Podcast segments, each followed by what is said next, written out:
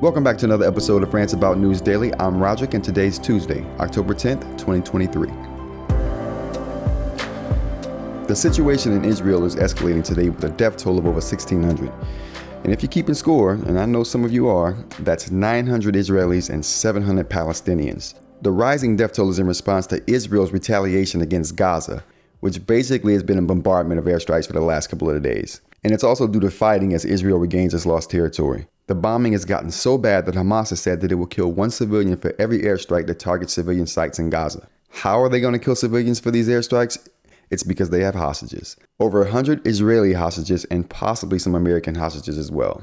The Prime Minister of Israel, Benjamin Netanyahu, has planned to continue bombings despite these warnings. He's also initiated a siege of the city, cutting off water, food, and electricity. Let's hope these hostages aren't used in this conflict and that they are indeed freed. All this conflict, and I'm giving you bars. I need to quit. I'll move on. Kevin McCarthy could be the new House Speaker. Again. The Republicans hastily de-seated Republican House Speaker Kevin McCarthy and didn't think about how hard it would be to replace him. And they're finding out that it is pretty hard to replace a House Speaker, which is probably why no one's ever done it. Ever. When asked if he could take the position again, McCarthy said, Whatever the conference wants, I will do. This came in an interview with a syndicated radio show, and then he also went on to say Monday that he'd be willing to resume services as House Speaker if enough of the Republicans who voted in favor of ousting him are open to his reinstatement. I hope this gets resolved soon so we can get on with the important business of sending aid to Israel. I mean, they're kind of going through something right now. Early Pixel 8 deliveries are showing up on people's doorsteps today, about two days early, and that's not super uncommon. And if it's not super uncommon, should I care? Why is this even a story? The fact is, I don't care. No one should care. I mean, the Pixels were the most leaked thing ever in history. Google leaked it months before they announced it themselves. Like, we know everything. We know how it looks. We know the stats. There's nothing to see here, people.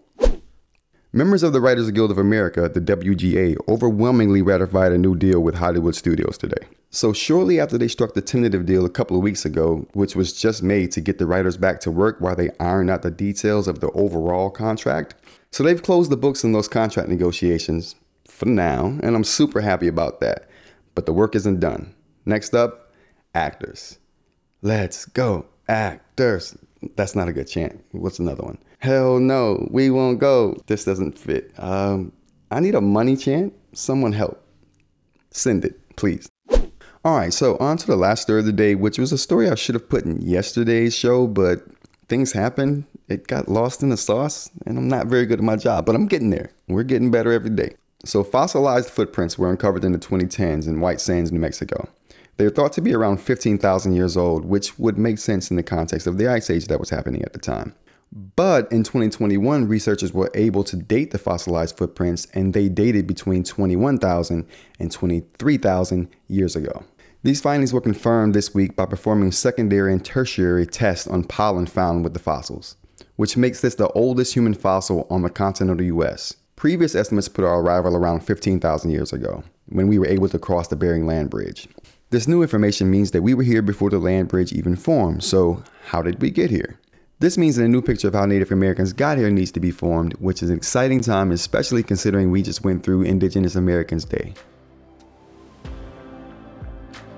Alright, everyone, that's the show for today. I hope you got some value for your time and that you join me here tomorrow for another episode of Rants About News.